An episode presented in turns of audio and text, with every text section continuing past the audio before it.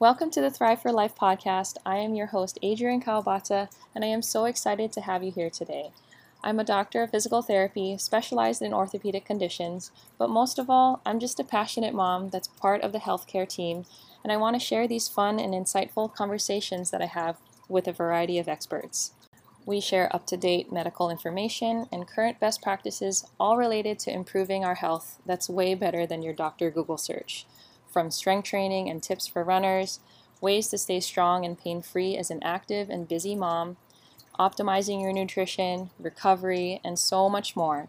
I hope this podcast helps guide you towards thriving in this life you're in, and thank you for listening in. Now, let's get to the show.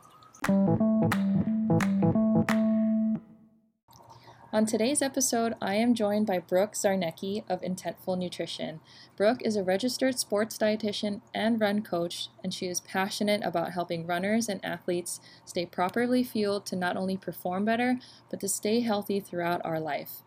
We discuss challenging times during, during her pregnancy, tips to help runners know if they are fueling efficiently, common eating issues with runners, why you shouldn't freak out if the numbers on the scale increase with a change in your diet and so much more. Seriously, this episode is packed with information, and I hope you guys enjoy it. Stay tuned. Hi, Brooke. How are you today? Welcome. Thank you, Adrienne. Thanks so much for having me. I'm doing great. Happy to be here with you. Yeah. You just got back from a big move from Alaska all the way to Missouri. Are you all settled in now? Yes, we are most of the way settled in. Thank goodness. Um, it was quite the trek. We were 13 days on the road of like seven hours of driving every single day. Um, so it's been really nice just to like be in one location, have all mm-hmm. our things back. Um, yeah. Thankfully, our things got shipped pretty quick, so we weren't without our things for too long. But yeah, it's been we're we're feeling good. awesome. And how is this time of year in Missouri? How's the weather? Well, for us Alaskans, it's quite warm, but it's it's nice. We're adjusting to the heat. It's like sunny every day, 70s, 80s. So, like I said, that's like about as hot as it gets in Alaska. We only see that, you know, a couple days a year. Um, so for this to be the norm, it's like, okay, we gotta we gotta adjust, but we're doing all right. awesome. Well, if you ever make it out to Hawaii, it's pretty temperate the whole year round. So so so funny that you say that because like on our Alaska bucket list was like we have to go to Hawaii and we we did. We went to Hawaii in December. We went to Maui. Nice. Um and it was just paradise. Like mm-hmm. I want to go back there so bad. It was amazing. Well, whenever you're ready, you have to let me know.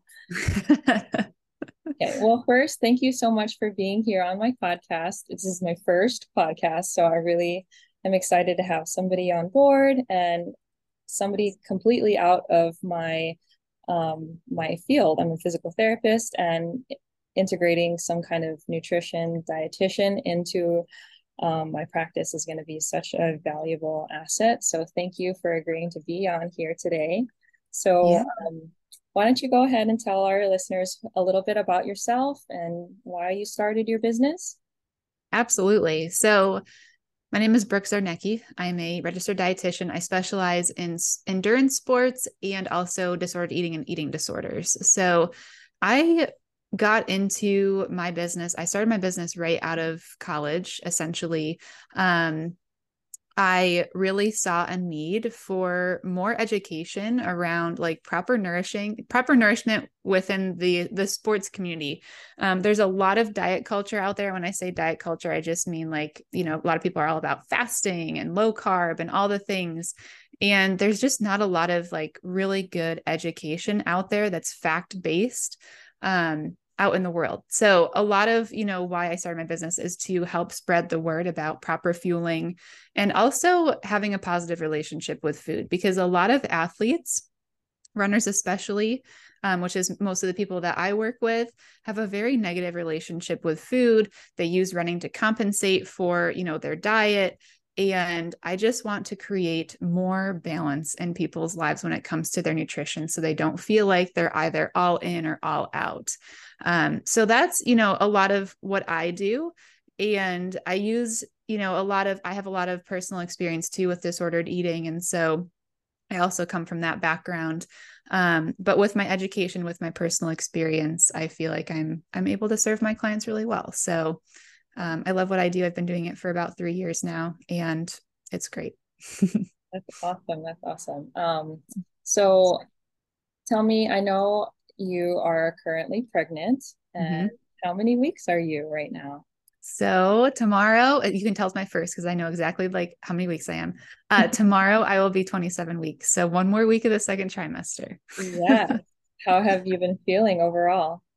Pretty good. Um, first trimester, you know, rough in terms of energy levels, but thankfully I was I was only nauseous for a couple weeks and never threw up or anything. So I feel pretty lucky. Um, second trimester has been honestly like great. Um, I've definitely pared down, you know, my running a lot just for comfort reasons and energy levels. I just haven't been super energetic. Um, but I'm curious, you know, how the how the third trimester will grow go as I continue to grow and just, you know, get more uncomfortable. yeah, you sound just like me. My first trimester, it, I was nauseous for a little while. I think maybe just a couple weeks, but I never threw up. And I was still able to do active things, but definitely not to the intensity I was before I was pregnant, even though it didn't look pregnant or anything like that. It was just energy levels is seriously yep. sucked out of you. So, I mean, you're yep. all growing a human being in there. So, awesome. Has any of your diet changed, at least in the first trimester? Maybe definitely anything changed in the second? Yeah. So, first trimester, honestly, it was just about getting through it. Like, and this is what I tell my clients too that I don't, I don't work with a lot of pregnant clients, but um, a couple of my clients that I worked with previously are now pregnant. So they've, you know, they've come to me just for for some general advice and the the the best advice that I give and that I gave to myself that I tried to you know give to myself was you just got to eat what sounds good. You know something is better than nothing. I was doing a lot of carbs um, not a lot of protein and you just kind of have to trust the process you know? Like that's what the first trimester is about is just getting through it nutritionally. Um, i relied on a lot of dairy products for my protein. Um, i really couldn't do any eggs i oh chicken was so bad you know like pork beef like i really couldn't do much of that stuff so I had a lot of dairy based proteins, cold proteins, um, because that can help with nausea is just drinking cold things or eating cold things. Um, because the scents aren't like going up your nose when it's like steaming and stuff mm-hmm. like that. Mm-hmm. Um, okay. and then, you know, like I said, just it was a lot of carbs, like all the bagels, all the toast. Yeah. Um, and a lot of ginger. Had a lot of ginger yeah. for the nausea. Yeah. So yeah. lemon ginger tea was like my go-to for sure. And sometimes awesome. Okay. And well, we you kind of spoke about what made you go into dietetics a little bit. Um, mm-hmm. but was it specifically you got into endurance at endurance athletes because you are yourself an endurance athlete, or was there a reason why you got into that niche? niche? Yeah. So this is actually my second niche. Um, my I first started out working with perimenopausal women, and mm-hmm. I did that because, well, you know, I was experiencing like my a lot of my aunts, my mom, they were all going through that time frame, and they were like, "What the heck is going on with my body?" Like, people don't talk about this, mm-hmm. um, and so that really piqued my interest and I started working with that population also because that population has been really inundated with the diet culture messaging and the yo-yo dieting and like try this new diet, try this, try that. Um, so I felt that there was a large need to serve that population. What I found though is that I really did have trouble relating to them because I was not a middle-aged woman. Like I am in my 20s. Um, but I really liked working with perimenopausal women who were also endurance athletes because I could relate to that population and I knew more of that lifestyle. So I did transition my niche after about a year of working with perimenopausal women um, to working mostly with endurance based athletes. And because, yes, I can relate a little bit more. I understand that lifestyle. And honestly, like when you think about nutrition, with endurance sports, like there's a lot more purpose behind your nutrition. So I just like having, you know, that athlete mindset where it's like I'm fueling my body for my activity. It's super fun to think about it like that. And I'm really into helping athletes like perfect their fueling plan. So that is, you know, why or how I got into working with endurance athletes. Yeah. I can totally relate. That's really cool. Cuz yeah. I I almost enjoy food even more when I when I know it's like, oh, this is really going to help my performance and make me feel better. And it kind of just is a um, an interplay with it with the two. That's it, it's directly correlated to each other. Yep. Yeah. Yeah.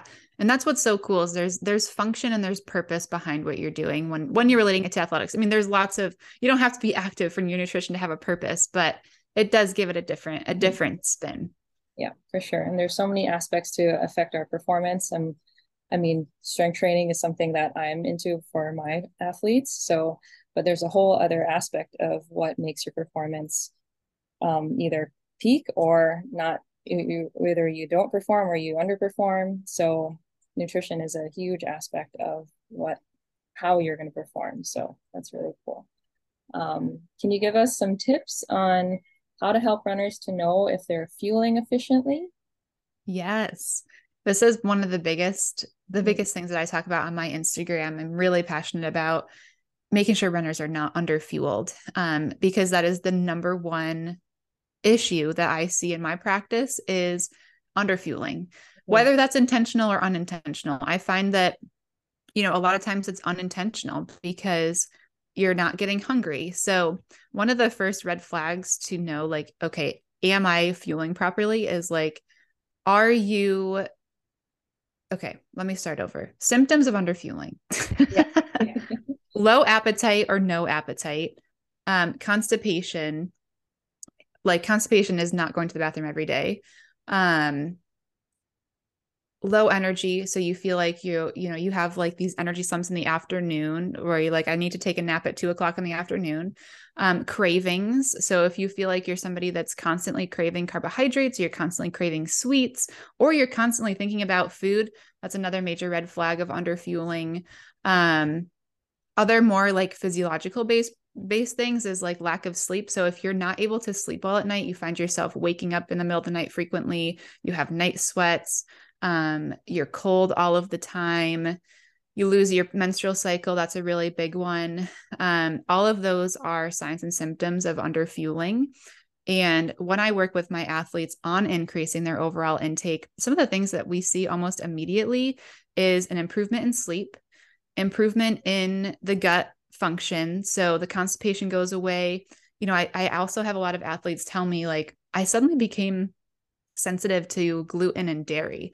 And that was never a thing for me. And now, you know, I, I feel like I have a lot of gut distress. So, gut distress is resolved almost immediately when you start to fuel the body properly. Um, that increase in energy, they feel like they aren't having that afternoon slump. Um, brain fog clears up. So they're not like just kind of dragged down. They're not in a hot, like hazy fog all of the time. Um, and there was another one that totally just slipped my mind. But those are some of the things that I see in my practice in terms of like, how do you know if you're not eating enough versus if you are eating enough without I, having to track calories? Yeah, I think I remember seeing that post of yours. You also added mood swings was another one. Oh my gosh, yes. Thank you for bringing that one up because that one is huge. Um, especially also like mood disorders. So anxiety mm-hmm. and depression is, you know, really prevalent and not to say that by eating enough food, you're going to cure it. But what I do see is a major improvement in symptoms. So, a lot of times, you know, when your blood sugar is low, you're more anxious. So, I see a lot of times where my athletes will tell me, I just feel a lot more balanced throughout the day with my mood. I feel like I can tackle stress a little bit easier. I don't feel like I'm, you know, on the verge of a breakdown every moment of the day. I feel, I just feel like I can handle my emotions a little bit better. Um, and I know for me personally, my anxiety is so much worse when I'm not eating enough. And that was really hard for me in my first trimester because I it was a really it was hard for me to eat enough in my first trimester. Um, and so my anxiety was a lot worse. Also the hormones, but just you know those kinds of things are all tied into to your nutrition. That's really interesting. Awesome. So I have a patient that he's an older elite level cyclist and he has been since for 30 years or so and um he had all he always had questions about his diet and i was like i really need to connect him with um a local dietitian. So i met a really great one. She does work with endurance athletes. So this is before we met so just saying. Um and one of the key things that she found in his diet was that he was not eating enough carbohydrates. And um, in between like because he would be actively seeing her while he was seeing me and he's like she wants me to eat all these carbs you know and like i'm worried that i'm going to gain weight and then so i think that right now he's in this struggle of he sees the scale increasing and as a cyclist he wants to maintain a certain level of weight because he's associating it with a level of performance. If I'm heavier, it's going to be harder. But on the flip side of things, she's trying to change his mindset on like, but you may have more energy to do these longer rides because every weekend he's at least cycling two plus hours. So yep. um, he's going to need that fuel. So have you seen that anxiety in people that are an endurance athlete and having trouble with seeing the numbers on the scale increase? Totally. Yes. I'm so glad that you brought that to the conversation. Um, that's probably again one of the things that is the hardest struggle to to get through when you are on this journey of fueling your body for performance, even just fueling your body for day-to-day nourishment. Um, mm-hmm. increasing carbohydrates is a very common recommendation that I have as well because we're in this low carb craze right now and in just society. So athletes it, this does not apply to athletes. Like athletes need enough carbohydrates to sustain their energy levels. And upwards of 50% of your diet needs to be carbohydrates. And i'm not talking like carbohydrates from you know potatoes and your fruits like carbohydrates from rice from bread from pasta. You got to have those hearty carbohydrates. Um, and with that oftentimes does come weight gain not always but because carbohydrates store more water in the body. So a lot of times it's it's an immediate water retention and then other times athletes do need to gain weight to be properly nourished. And my my statement that I always come back to with my athletes that have a lot of anxiety about weight gain, which understandably so, we live again in a society that values a thin body and we associate having a thin body with being faster, being stronger, especially in the cycling world. Um, but I tell them, you know, when you are, if you are properly nourishing your body, you're not overeating and you gain weight, that means that your body needed that weight to be at its strongest self, at its highest performing self. So your body is not going to put on unnecessary weight again when you are properly nourishing your body, when you're eating enough energy or calories to support your training. Yeah, that makes a lot of sense. And that's it's a big mental shift for these athletes. So I'm really glad that you brought that up too. Thank you. Um, all right, what else do we have? So what are the most, you already touched on this, but um, what are the, some of the most common issues you see in eating with your runners? Yeah, so definitely the under eating, mm-hmm. again, whether intentional or not. The low carbohydrate craze is huge. You know, a lot of times I see the clean eating trend, right? That's like a huge thing right now is I'm trying to eat clean, I'm trying to eat minimally processed foods, which is wonderful, but a lot of times that gets taken too far and people aren't eating things like pasta or things like rice. Um, or they're eating a ton of fiber. And what happens when we're eating too much fiber because there is a such thing as too much fiber. I know that there are people out there that will be like there's no such thing as too much fiber. Yes, there is. Especially with athletes. Um, what I see is that they start filling up on fibrous foods like fruits, veggies. You know, they're eating these big salads for lunch and they're like, I'm so full. Like, I'm so full. I'm so bloated. There's no way that I'm under eating. And I'll take a look at their food log and I'm like, well, hey, you're eating two salads a day. That means you're eating a lot of fiber. That means you're getting a lot of gas creation in your body. And so it's a false fullness. You're getting full from fiber, but you're not getting full from adequate calories or adequate energy. So that's probably one of the biggest things that I see in terms of like, you know, a, a prime example is just eating way too much fiber and not enough calories, overall calories, because you're getting full on that fiber and then you're getting those GI, you know, issues from that. Oh, that's really interesting. that makes a lot of sense though, because you feel full, but you're actually undernourishing because the quality of things that you're eating is just not full with the nutrients that you need. Hmm. Totally. A lot of like high fiber foods are also very low calorie foods. So, you know, for somebody that it's like the weight loss hacks, like that's a weight loss hack, right? But that's not the point of fueling your body for sport. Like we're not trying to lose weight. We're trying to be strong and fuel our body properly. So yeah. it's really easy to get caught in that trap. Yep. And we don't want to fall in traps. We want to create lifestyle habits that are sustainable, right? Because that's that's the I don't, I don't know the right word is diet, your your eating style, your however we're gonna say. Um it, I mean it is diet. Can, sure. Yeah, diet. Yeah. That something that we can stick with that we enjoy, that's sustainable, that's matching the demands of what our life is at the present moment. So totally. with that, like in your experience, how long does it take to establish a new habit slash eating lifestyle diet? Mm-hmm. It totally depends on the person. Mm-hmm. You know, some people that I work with, it's like immediate. All they needed was to sign up with me, to work with me to make these shifts because they were ready. They felt like they, you know, they knew they needed to do it. Mm-hmm. And other people, it takes a little bit of time because there's there's some hesitation. You know, there might be some history of like an eating disorder or history of a diet and they have a lot of beliefs that we have to break down before they can really fully embrace you know nourishing their body adequately and so it really depends on the person but I typically have my athletes sign on with me for at least three months to start because any sort of behavior change is going to take time. Mm-hmm. So, you know, that's why these like 30 day quick fixes don't stick because they're not long term.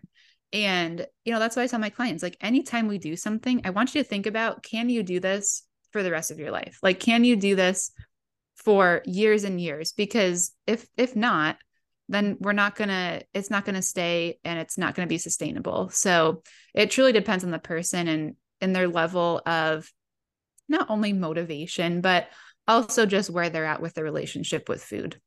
Mm-hmm. Um, so we have a couple, like four questions that we got from our, from the poll that I put up on Instagram. If we can just quickly go through them. They had some good ones and uh, one fun one. So the first one was, where slash how should I start to work on my diet? It's holding back my fitness. Yes, this is like one a really like basic and like there's so many different ways we could go about this, but mm-hmm. some of the some of the first things I work on with my clients is consistent eating patterns. So if you are somebody that is currently skipping meals or you're currently skipping snacks, start there. Like commit commit yourself to 3 square meals a day and no if no ifs ands or buts. Try not to go more than 3 to 4 hours without eating. That's one of my very first I don't want to say rules, but guidelines that I implement with my athletes because if you are going this long without eating, you're not getting enough energy into your body to then have you know the performance benefits that you want. So consistent eating patterns is definitely the first place i would start and tell yourself okay i'm not going to go more than three to four hours without eating and i'm not going to skip any meals today. Okay. Interesting. So if this person let's say isn't hungry but it is at that like four hour mark do you recommend somebody to fuel with something small i do Yep. Cause that's that's where that underfueling comes in, right? Like when you're underfueled, oftentimes your appetite just isn't there. And so I'll have athletes tell me like, I can't fathom eating something in the morning because I'm just not hungry. And I say, like, that is a, a, telltale sign that your metabolism is is slow. Like it needs it needs to be re revamped and reinvigorated. Um, so yep, if even if you're not hungry at that four hours, eat something anyway. Okay waking up hungry is a good is a great thing then. It is. It's a sign of a very healthy metabolism. Okay cool. I woke up hungry this morning and i did a bowl of cereal okay um speaking of breakfast brownies for breakfast yay or nay? I mean, I'm all about it. Like, there's no rules here, you know, like have some brownies if you want some brownies. Of course, I'm going to encourage you to have it with, you know, like a protein and a fat to make it satisfying and balanced um, mm-hmm. because a brownie for breakfast is going to go right through you and you're going to be hungry in like 30 minutes. So, mm-hmm. you know, add some nuts, add some peanut butter, yeah. you know, have have some yogurt or something with it. Um, but yeah, spice it up. Yeah. So round it out. Okay. And um, how long before should I fuel for a run? Is it okay to run fasted if it's just a couple miles? Yeah. So I'm never a fan of fasted running, especially for women and our hormones. Um, it just puts a lot of stress on our body, and we fast every single night. So the benefits of fasting are there at nighttime. Um, and then, so I always encourage something, even if it's small, like a handful of pretzels or a couple pieces, like a couple pieces of graham cracker or crackers, um, a banana, like just something super small. It will help, even if it's only for a couple miles. Mm-hmm. Um, always, always, always encouraging something. And then you can do this leading right up to your run or right up to your exercise. Um, and I, you know, there's some days where I'm like running out the door and I'm putting some like gummies in my mouth or something. So I typically tell people try to get something within that hour before you're heading out and you know you can have it right up to 2 to 3 minutes before you leave as long as it's something that's carbohydrate based so carbohydrates are the easiest to digest again they are our body's primary energy source especially for runners that's the fuel that's literally the fuel that your body is running on when we have things like protein and fats pre workout within that first hour, even within like two hours before a run, it's going to sit really heavy in our systems or even before a workout. Um, it's just going to sit really heavy. It doesn't digest as quickly as a carbohydrate.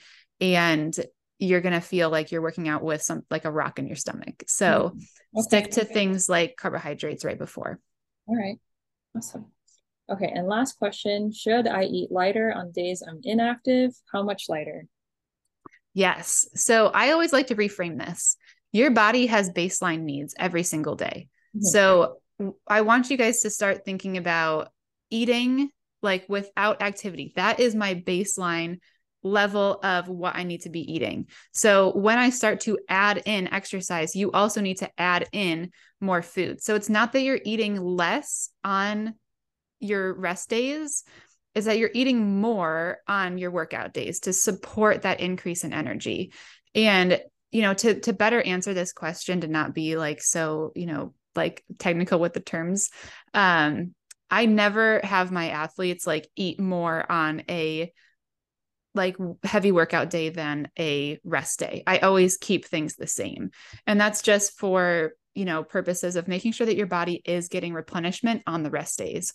If you're somebody that maybe you work out, you know, five to six days a week and your rest days, you feel more hungry. You absolutely should not eat less on that day. That means that your body is in repair and recovery mode, and it's actually in catch up mode. So, oftentimes, rest days can serve as really, really great catch up days to make up for those really heavy days where maybe you didn't get enough food um, to support, you know, that level of activity that you were doing. So, I hope that answers that question. Yes. Yeah. That makes a lot of sense. I mean, I think we, this is a great question for me because that that was something that I was wondering as well. Um, because sometimes you just want to, it's like, well, I didn't do anything, but just sit around, sit around. I did a bunch of work on the computer. I really don't need that much energy. But then if you are thinking of it on a broader scale, like this week, I'm going to go for a longer run, and I need to be adequately fueled for the thing that the days ahead or and catching up, like you said. So that's a really yep it's a better way to reframe that thought. Great. Absolutely. Well, you brought up some really great topics, and I learned a lot certainly. So thank you. Um, so lastly, I I want my viewers and my listeners to be able to find you. What's the best way for people to find you, Brooke? Yeah, Instagram. I'm always hanging out on Instagram. So my Instagram handle is at Intentful Nutrition. And I also have a brand new podcast. It's called the Actively Fueled Podcast. That's available on Spotify. As of right now, I'm working on getting it on other platforms, but I have to remember my Apple ID, and we all know how that goes. so it's not yet on Apple Podcasts. Um, but Instagram and my podcast are the best ways to contact me. And my DMs are always open. Like I'm very responsive in there. So yeah, if you resonated with this episode and you want to come find me on Instagram and you have more questions, I'm I'm all yours. Yeah, Brooke is the best. She really is responsive, and all her content is very well balanced and just great information for not only athletes but just if you're a human, just look on her Instagram. It's some really great information for us to stay healthy with our diet. So Thank you so much, Brooke. I appreciate your time. Um, enjoy the rest of your day. Thank you, Adrienne. Thank you. Okay. All right, everybody. Thank you so much for listening in on my first podcast with Brooke from Intentful Nutrition. I hope you all learned something valuable about improving your relationship with food, how we can stop demonizing carbohydrates, especially if we're an athlete. And I hope you connect with her because she really is passionate about helping people build sustainable lifestyle changes within their diet, avoiding fad diets and that hustle mentality culture out there around food and fitness. We all need to be mindful about our habits around food and how it fuels our our daily life and the activities that we love. So thank you again for listening and stay tuned for more.